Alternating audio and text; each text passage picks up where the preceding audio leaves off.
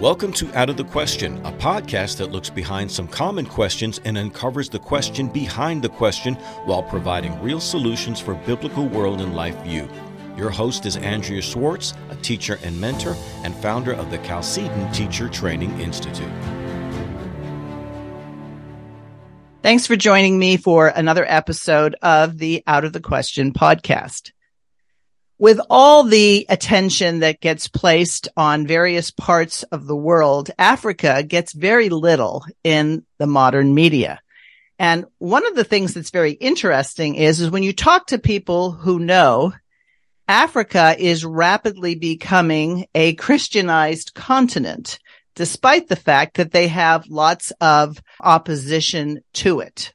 And so today I have the opportunity to talk to Judd Saul, who heads the ministry equipping the persecuted.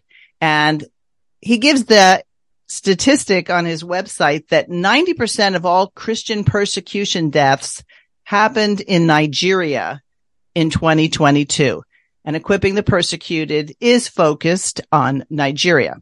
And I'll let him tell us about how he got there and what it is. Now, you might be familiar with the name Judd Saul. He also happens to be an award winning documentary filmmaker, entrepreneur, and has been a missionary for quite some time. But for those of you who saw and liked, or I suppose those of you who saw and didn't like his film Enemies Within the Church, Judd is the person behind that. And we had Trevor Loudon on this podcast, I guess a year and a half ago. And so Judd is a man of many interests and many talents. But today we're going to talk about Nigeria and why Nigeria has been placed on his heart. So Judd, thanks for joining me.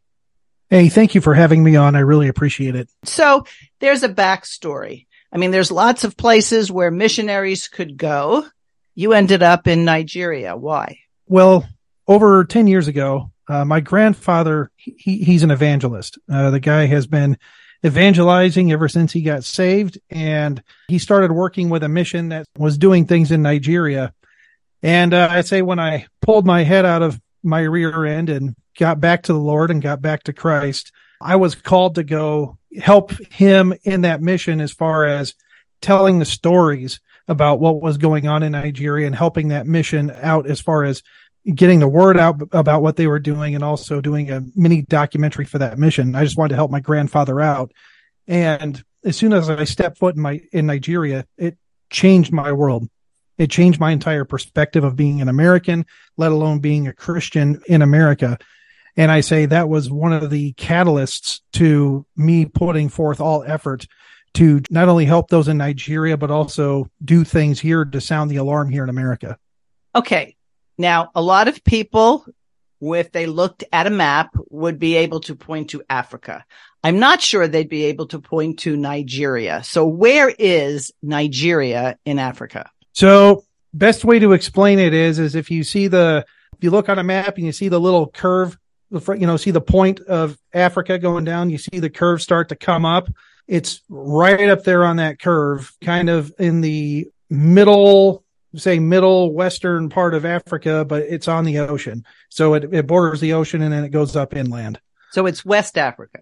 They will, yeah, technically they'll say it's West Africa, but yes, oh. it's, it's West Africa, but kind of right at that where you see that curve coming in when you look right. at the big map of Africa. Okay. So it's on the Atlantic. Yes. Okay. So Nigeria is a poor country, but it's a very rich country at the same time. How does that work? Nigeria is the most populous country in all of Africa with over 220 million people.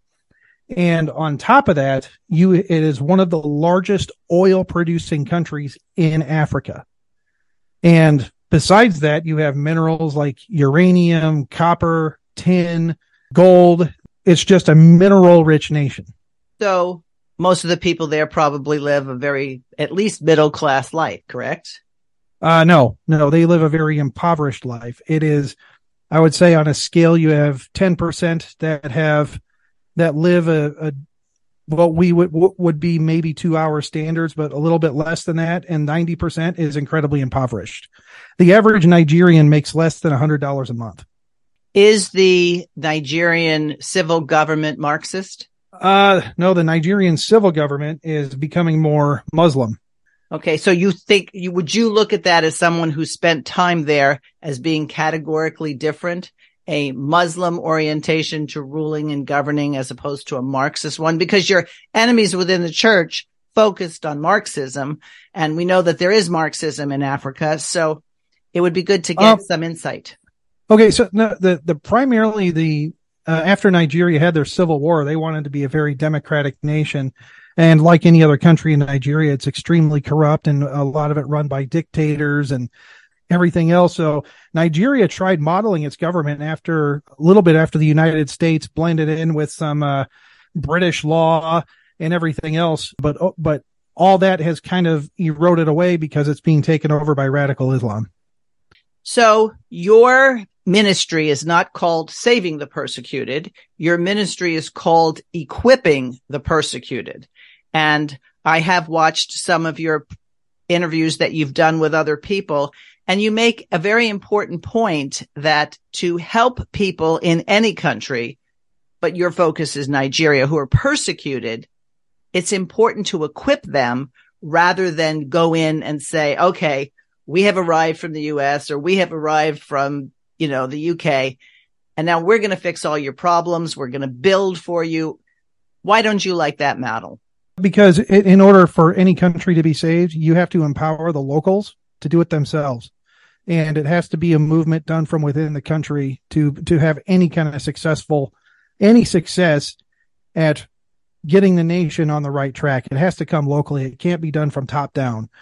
And we are there to help the persecuted christians. Uh, i mean we're there to help with aid food medicine because our christian brothers and sisters are suffering every day but we also equip them with the, from a Christian mindset that it's okay to defend yourselves. It's okay to stand up for yourselves and it's okay for Christians to get involved in government. And this was something that's been completely foreign to Christians in Nigeria. So you go to a place like Nigeria. You said you want to empower the locals. Obviously, there's the task of finding out who to partner with. What's your criteria for these are the people we're going to work with? Well, I've been going there for over a decade and I've developed a lot of good friendships with certain people and I, and the ones I partnered with were Nigerians who I'd say been tested by fire. They weren't, they weren't corrupt people because there's a lot of corruption in Nigeria. You got to be very careful on who you partner with. And I watched as I slowly started partnering with them, we were able to get a lot done with little and, and them sacrificing themselves and their own resources for the mission. So I imagine that now that you've been there for 10 years, children you've dealt with are now teens or adults themselves. Why, if Nigerians are persecuted for their faith, why do more people convert to Christianity? I mean, it would seem like that's a sure way to lose your business, lose your life, lose your, you know, your resources. What, what makes them respond to Christianity? Christianity is not a religion that you are forced to except by the point of a gun, unlike Islam. Islam bullies its way through and makes you convert at the point of a gun or die. And people by default, some Christians have converted to Islam. Some people have converted to Islam just to survive. But the vast majority and a lot of people are, uh, they know better. They know who, they know what they believe in. They trust in Jesus Christ and they are willing to die for their faith. And when you're bullied and to convert to a religion, but at the point of a gun, that's not very appealing. I've heard it described that those who convert to Islam, all those who point the gun are interested in their behavior, their outward behavior. They don't care what they think. They don't care what they believe. They care what they do. Whereas Correct. the message of the gospel of Jesus Christ is it's not someone who's one outwardly. It's one who's someone inwardly. And we would have to say yes, their missionary efforts, etc., but the Holy Spirit is the one that brings new life to people. So why is the Islamic government so threatened by Christians? It's it's power it, it's power and control and it's and it's their mandate. Islam has conquered every country through violence since its inception in 640 AD. And what's just happening in Nigeria in our lifetime and we're watching it in real time is a nation that was once majority Christian being taken over by Islam and suffering a violent jihad. We're watching this in our lifetime. And people are like, well, why is this happening? Why is this happening? Well, this has been happening for over a thousand years. It's just happening now in front of our eyes. And most of the media and everybody is completely ignoring what's going on. So the statistic was 90% of all Christian persecution deaths happened in Nigeria. Give me a real number for that, what you're talking about. How many people have been killed for their faith in Nigeria? Close to 10,000 that's that's a that's documented. Uh, we estimate it's much much higher than that. What what happens is is when these attacks occur, they underreport the deaths to try to make the government look better. So let's say 50 were killed, they'll say 10 were killed. Let's say 100 were killed, they'll say 60 were killed. So who's the they that's trying to make the government look better? The Nigerian government themselves. And so any journalists or any uh, Western media are going to take their numbers. Right. They're going to take the official government numbers. No one really questions it except for locals, which is something that we are doing differently because we started a project called truthnigeria.com where we have reporters on the ground and we're reporting the real stories and real statistics of what's going on because no one else has been a watchdog. Okay. So when you use the term equipping, what you're saying is that it's more than just sharing the gospel. So this isn't your ministry isn't about conversion, although I imagine it involves that, that it's mostly about looking at what's happening and helping them to see, as you said earlier, that it's okay to defend themselves. Yeah. Uh, so what, one of the things we do and makes us controversial to a lot of other people is, uh, we train village security teams on basic security awareness, how to gather intelligence. How, if you know an attack's going to come to your area, how do we save the most amount of lives? Is there enough people to put up a line of defense or is it better to evacuate and save lives as possible? And then how to gather that intelligence. We also provide radios so they can communicate with one another, bulletproof vests, basic things like that. Why is that controversial? I've had a lot of Christian missions and other people very upset that we are getting involved in something like that. And I, I just look at them and I go, well, I know what church you guys go to. You have church security at your church. What makes you better than the Nigerians? So are other groups persecuted by Muslims or is it primarily Christians? Primarily Christians. The, the, the first thing they do when they go into an area, when they attack a village is they destroy the church and they try to kill the pastor. Then after that, they decimate everything else. And before they hit a town, they try to take out the pastor before before the attack occurs, maybe a month before or two months before the attack, but they like to they like to kill pastors. So I don't imagine there's tons of people lining up to be pastors in Nigeria, or are there? Well, the, there are people that there are after a pastor's dead, uh, the next guy in line takes over. And if that guy's killed, the next guy in line takes over because they actually believe in Christ and believe in God and believe in their mission. And they know where they're going when they die and they're but they're willing to die for the gospel and, and hold their ground. So what's the state of education in nigeria? That's a loaded question. It's a good one.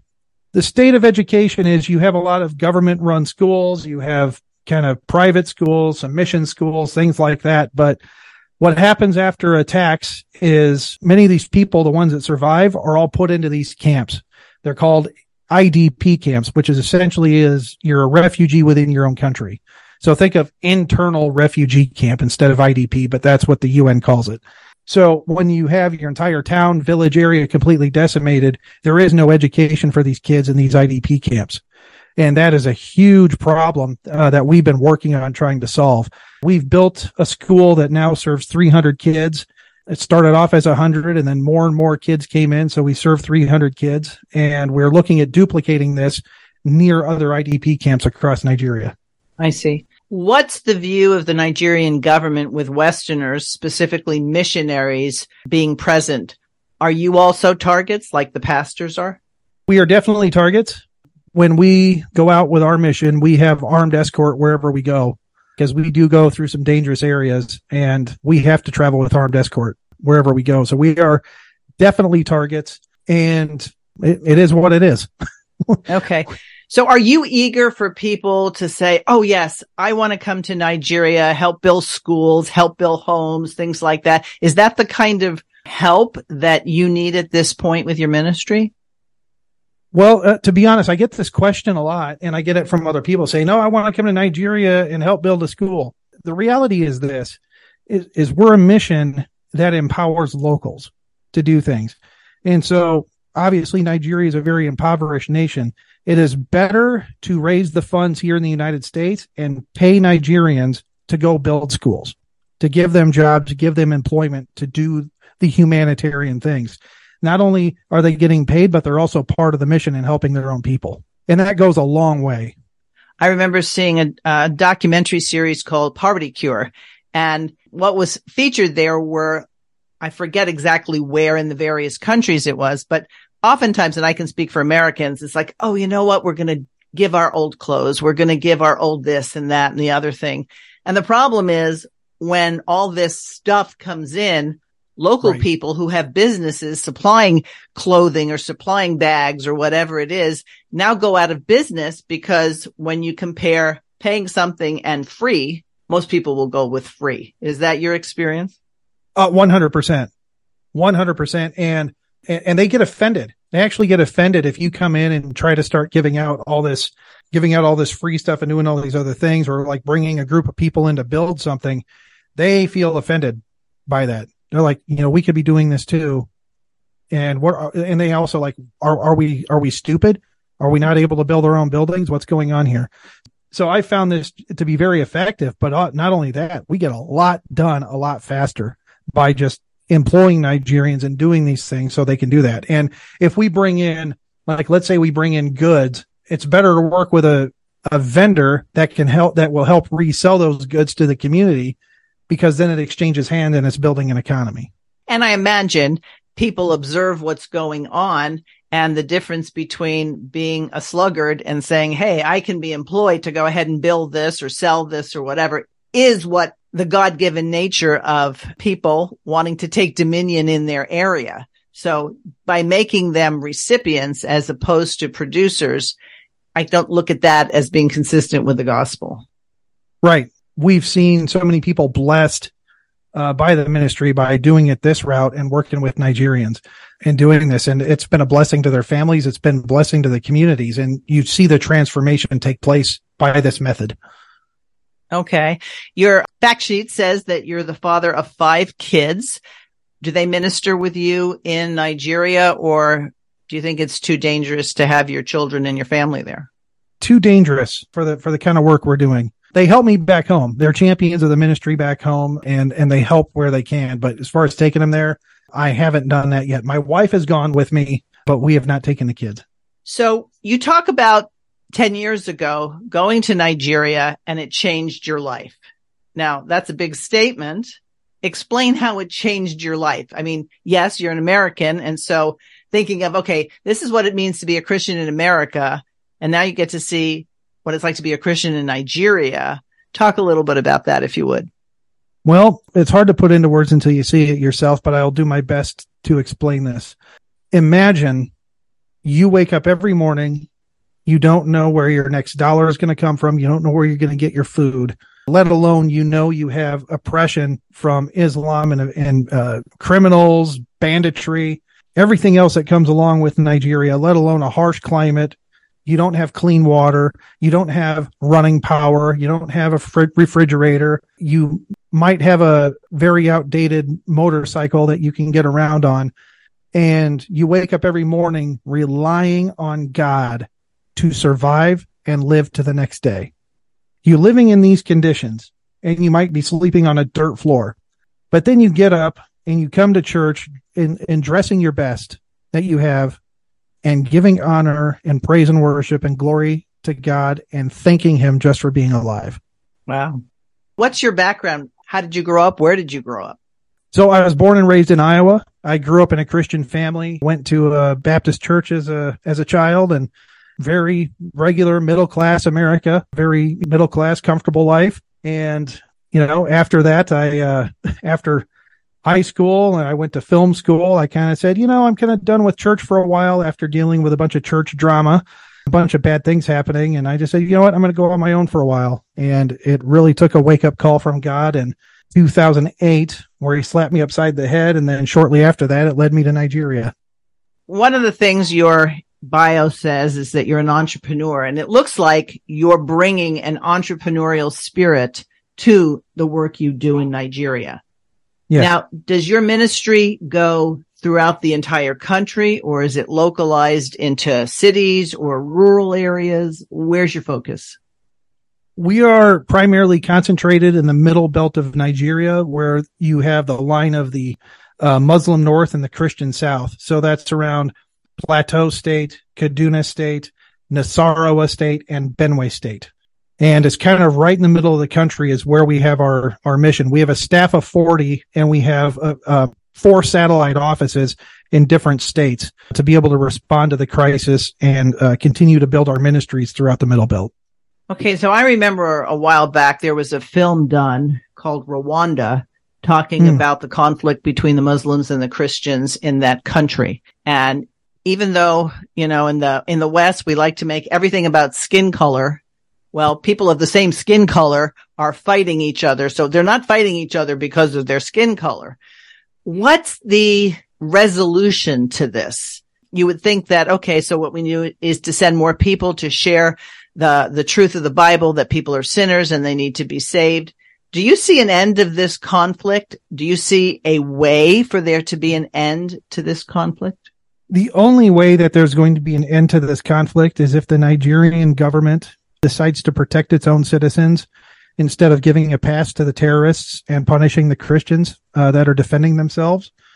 And it, it also takes an international effort to lay pressure on the country of Nigeria to protect its own citizens. No foreign aid until you start protecting your people. That is going to be a big catalyst and that will help stop a lot of things. But that's from the international side. From the local side, Christians need to rise up and they need to start taking care of one another and essentially telling the radical Islamists, we're not going to take it anymore. We're not going to allow you to kill our people and we're not going to allow you to steal our land. And it's going to take people standing their ground in order to do it. And at the same time, it's also going to take Christians to all work together hand in hand uh, to take care of their own, but continue to share the gospel to the lost and even share the gospel to the Muslims in Nigeria.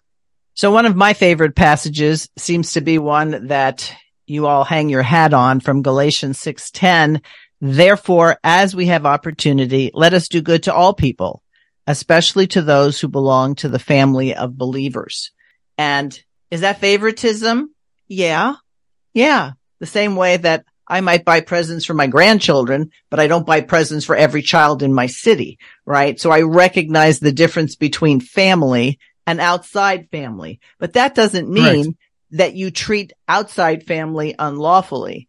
So within Nigeria, are there Nigerians who witness to and share the message of the Bible, the message that you're a sinner and you need to be saved by grace? Do they go out Yeah. and do that? every day, every day, every day, uh, every day, people are out witnessing and proclaiming Christ to all those areas.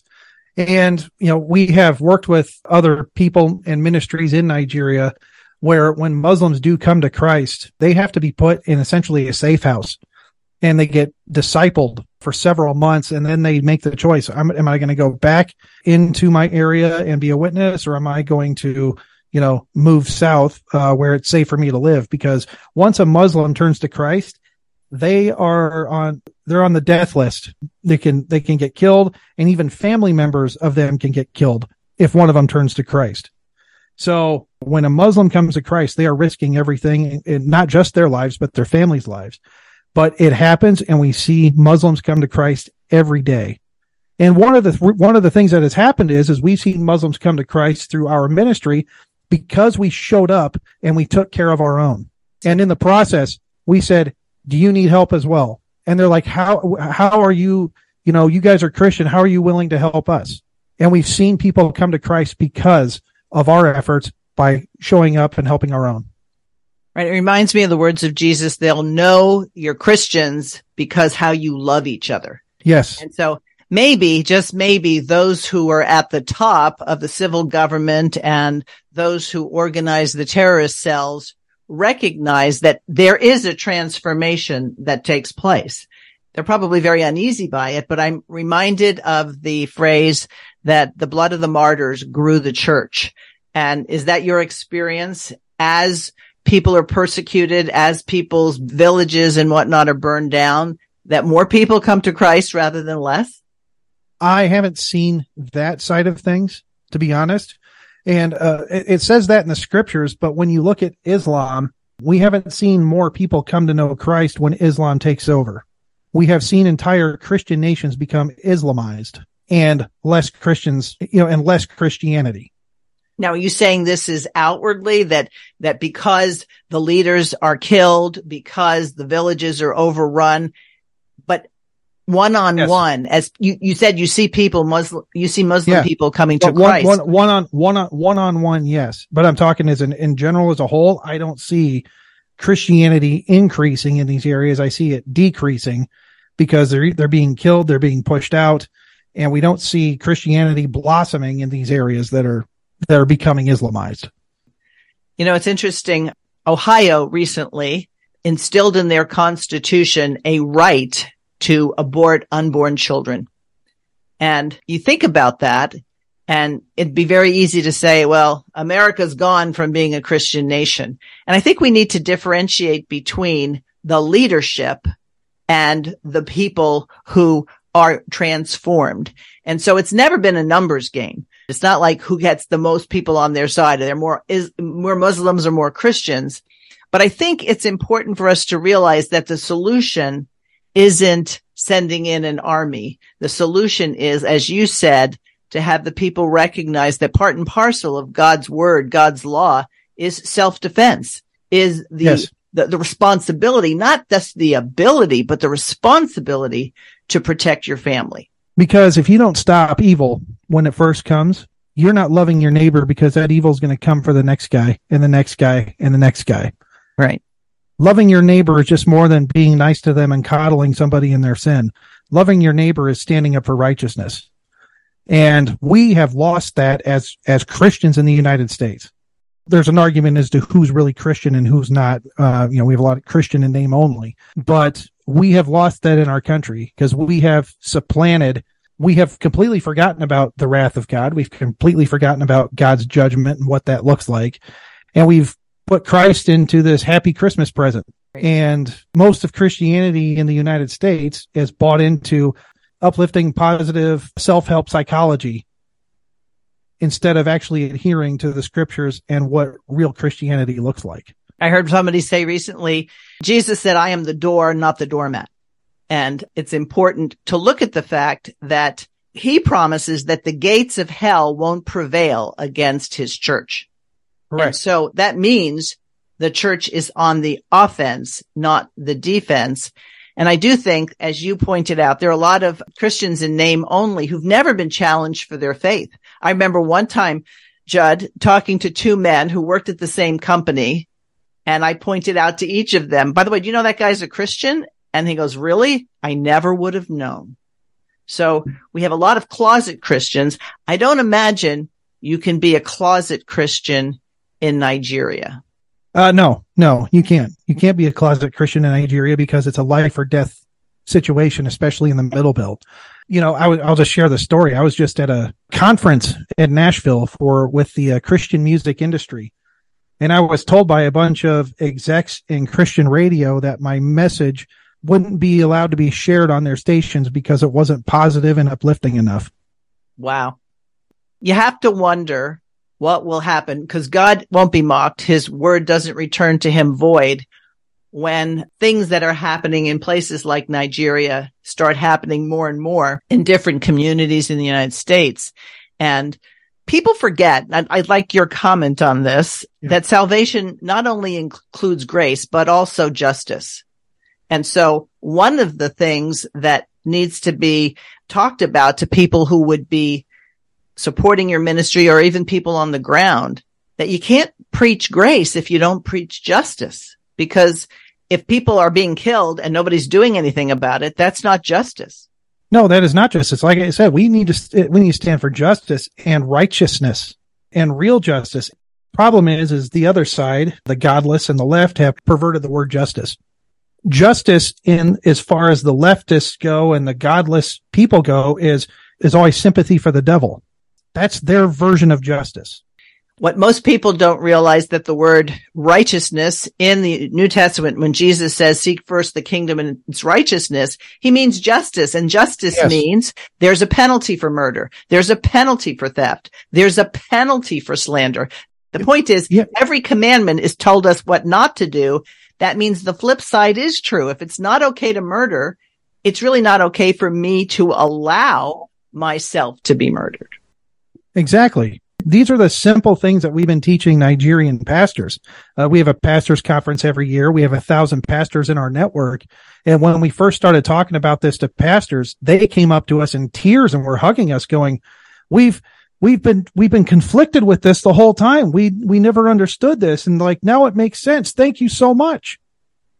It's because some missionaries came in a hundred years ago and told them that they shouldn't be involved in government and that they shouldn't defend themselves if they're attacked this always bothered them because it doesn't make sense, common sense wise. Like this doesn't make sense at all, even within your spirit. You know, hey, I should probably be able to defend my family if they're being attacked. Exactly. So it's amazing how much theology matters. And even though you've been heavily involved in Nigeria, I personally was really grateful for your documentary, Enemies Within the Church, because the very think that went into a lot of seminary training and what comes from pulpits. And oh, by the way, let's not offend our people. We need an upbeat message is what makes people vulnerable to the outworkings of Satan and for tyranny. And, and I don't think most yeah. American Christians understand that. It, it creates a vacuum.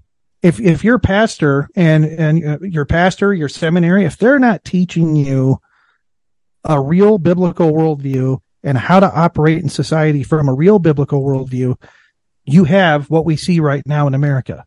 And you have what you see going on right now in churches.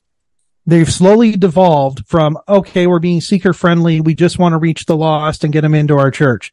And then we took the message and we watered it down even more to cater to people who know nothing about the Bible and we kept it there.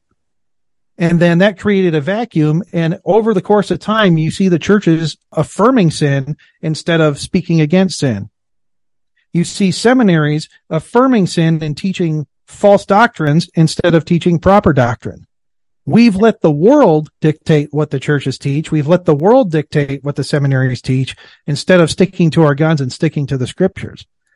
When most people don't know this, but when I, the catalyst to me doing the film Enemies Within the Church was me walking into my Baptist church one Sunday and the pastor preaching a social justice, pro Black Lives Matter, pro feminist sermon out of nowhere. And I'm going, okay, this, where did this guy get this information? Where did this originate from? And then I found out and I, and me and Trevor started digging deeper and deeper and deeper and we found, unraveled where all this came from and who's funding it. One of the things that impresses me about Trevor, and I've heard him speak and I interviewed him, and of course I watched the film, is that he's a take no prisoners kind of guy. He will tell his audience, you're asleep at the wheel. You're helping the enemy. You can't do this. And I don't know if he gets invited back a lot. Maybe you don't get invited back a lot, but there are people who resonate with the message.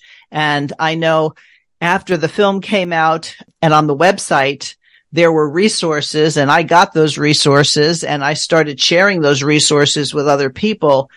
If being changed, if being reborn doesn't change you radically, then I would question whether what you think is being a Christian is really being a Christian. And of course, that's not a popular message. You tell somebody you can't keep voting for a guy who says he will preserve abortion and still be a Christian and have the person come back and say, Oh, you're saying I'm not saved?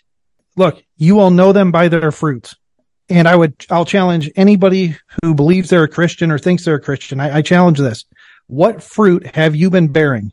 If you are a Christian, what fruit have you been bearing in your life? If, if you've been radically transformed and changed, you have been radically transformed and changed. And now you are going to be bearing fruit for God. What fruit are you bearing?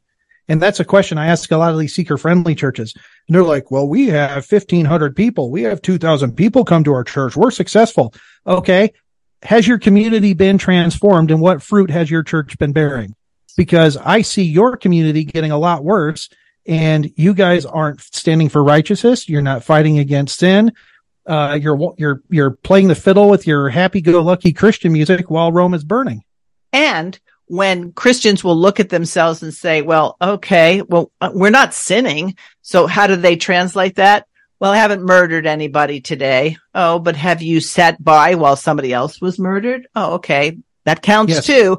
Or, you know, we don't steal from anybody, but if you're benefiting from inflation, well, then you are. You're stealing from those who can't afford. Maybe you can. So I think this goes back to if you don't look at God's law as still being applicable today.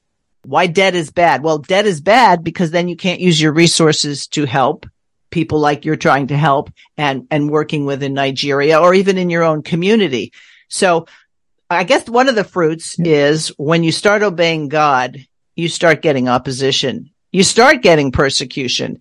And maybe there are those who say, well, I want to be the kind of Christian that doesn't get persecuted. You can't have it both ways. Those who are sitting on the fence will soon one day find out which side they're actually on. And that fence can poke them and poke them in a way yep. that they don't necessarily anticipate. And I've recently had a discussion on what are you saved from? Are, you saved from feeling bad about yourself, your body image? You drank too much? No, you're saved from a nature that is at war with God. And when you are restored to fellowship with God, you're not at war with him anymore. But how many people don't even think we're in a war? Well, most people don't realize that when they're saved, all right, they're not saved from their depression, their, you know, bad feeling at the moment. When you dedicate your life to Christ and you serve him, you're supposed to take up your cross. What does it mean, take up your cross? It means you're going to be persecuted for my namesake, for taking up the cross. And that also means once you are saved, you are saved from God's wrath eternal judgment. These are things a lot of pastors and people don't talk about. That's what being a Christian is.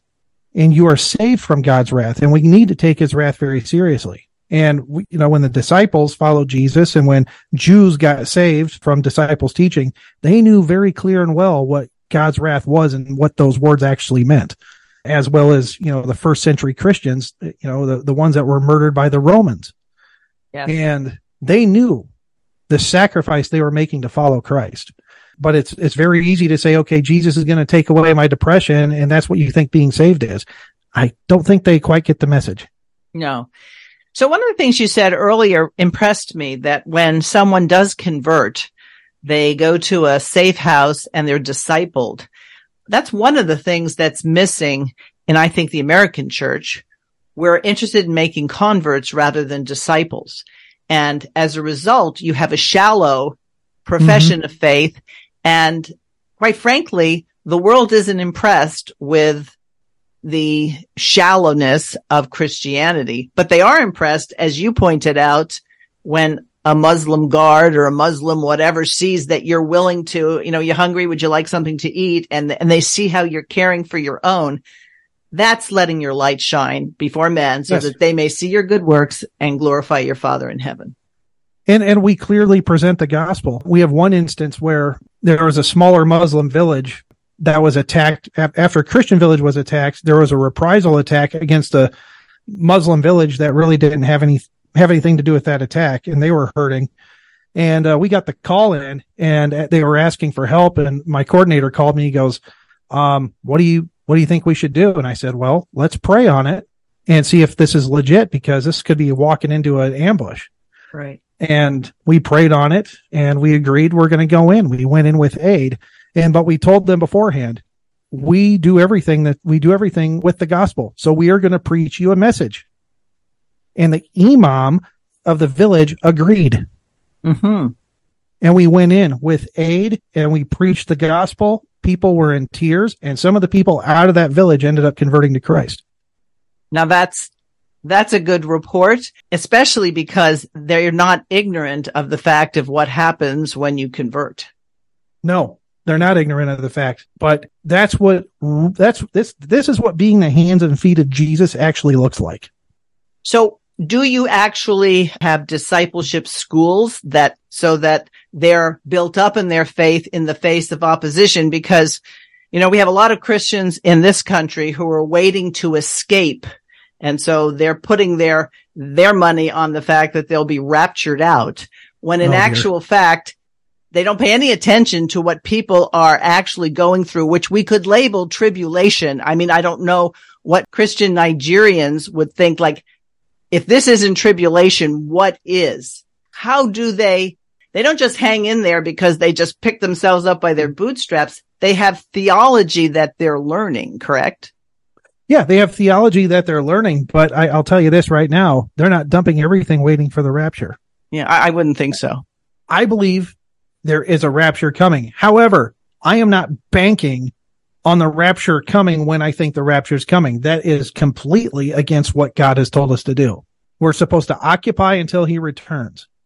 We're not supposed to sit on our hands and wait for Jesus and do nothing. In fact, that I believe that is sinning by doing that. We are supposed to be active until the day he returns. We're supposed to be doing what we're supposed to be doing until he comes. And, and people in America, they're like, Oh, the rapture's coming. I'm, I'm banking on the rapture coming. People have been doing this for a long time and it has never panned out and it has been embarrassing and it's embarrassing to our faith for people to have this behavior. I'm sorry to go on that rant. When I talk to people about my mission, they're like, well, isn't it just glorious for them to die as martyrs? I'm like, okay, you're sitting here saying that in your comfortable $500,000 home and, and they're waiting for the rapture and they think Jesus is coming because Trump didn't get elected. This is asinine. And I do think that there's judgment coming. I think the judgment already is, you know, in the major cities in the U.S., there's rampant crime and the civil government's not doing much about it. But the difference but, is going to be when we realize that faith and obedience are what we do in terms of bringing forth the kingdom of God. Correct. 100%. But the other thing though is, is that when a nation turns its back on God historically, rapture or not, judgment comes especially to a nation that was founded under God and obedient to God. And then we reject our creator. Guess what? He's going to remove the grace. He's going to remove the comforts. He's going to remove some of those things as a form of judgment to people who reject him. I mean, just look at the Old Testament and every situation that the Hebrews put themselves in. Exactly. The word is apostasy. It's not ignorance that I never heard this message. It's that it became easier to do it the humanistic way as opposed to the biblical way. And I'm not looking forward to judgment, but I also know that if there is no judgment, then there can be no salvation. Amen to that. Okay. So Judd, yeah. tell people who are listening how they can find out more about your ministry, how they can help, and anything else you think would be pertinent for people to understand more. Go to equippingthepersecuted.org. That's equippingthepersecuted.org. And we need financial support and we need prayer. We need prayer for the safety of our teams as they go out and risk their lives to help our persecuted brothers and sisters. But we also need financial support for the mission. And we just need a covering over the ministry in prayer. And any way you can help us would be great and, and spread the word about what we are doing as a mission. One of the other reasons I started this is because there are other organizations that claim to help persecuted Christians that raise the money on the backs of persecuted Christians. But I can assure you, many of them are not on the ground in Nigeria. And this is one thing I want to get across uh, to people. If you want a mission you can trust, a boots on the ground mission that is actually helping persecuted Christians, go to equippingthepersecuted.org. Okay, very good. Are there people who come to you and say, I love what you're doing. I see it's right, but my heart is for another area of the world or another country in Africa or in Asia. Do you train people to take your pilot program or what you do and do it in other places?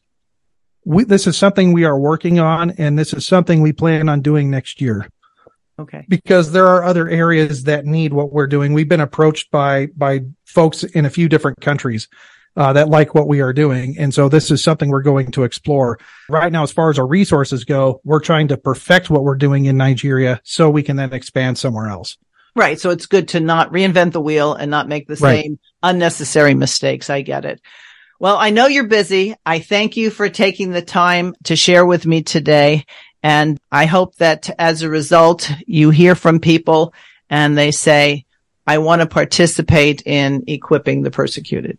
Well, I'd appreciate that. One thing I'd like to add real quick though is one of the questions. If you are called to give to another mission or another area, do it. I mean, go to where the spirit leads you to give and leads you to do. Good point. Good point. And you know what? And I'll go one step further than that. If you're already being generous, there's no better investment than in the kingdom of God. So maybe you take something that was earmarked for something less important and put it into a thing that now, if God has opened your eyes, because learning about what you do probably will help people in their own communities, even if it's in the good old USA. Yes. Yes. All right. Listeners, thanks for joining me. Out of the question podcast at gmail.com is how you get a hold of us. God bless you, Judd, and those you work with. God bless you. Thank you for having me. Thanks for listening to Out of the Question. For more information on this and other topics, please visit chalcedon.edu.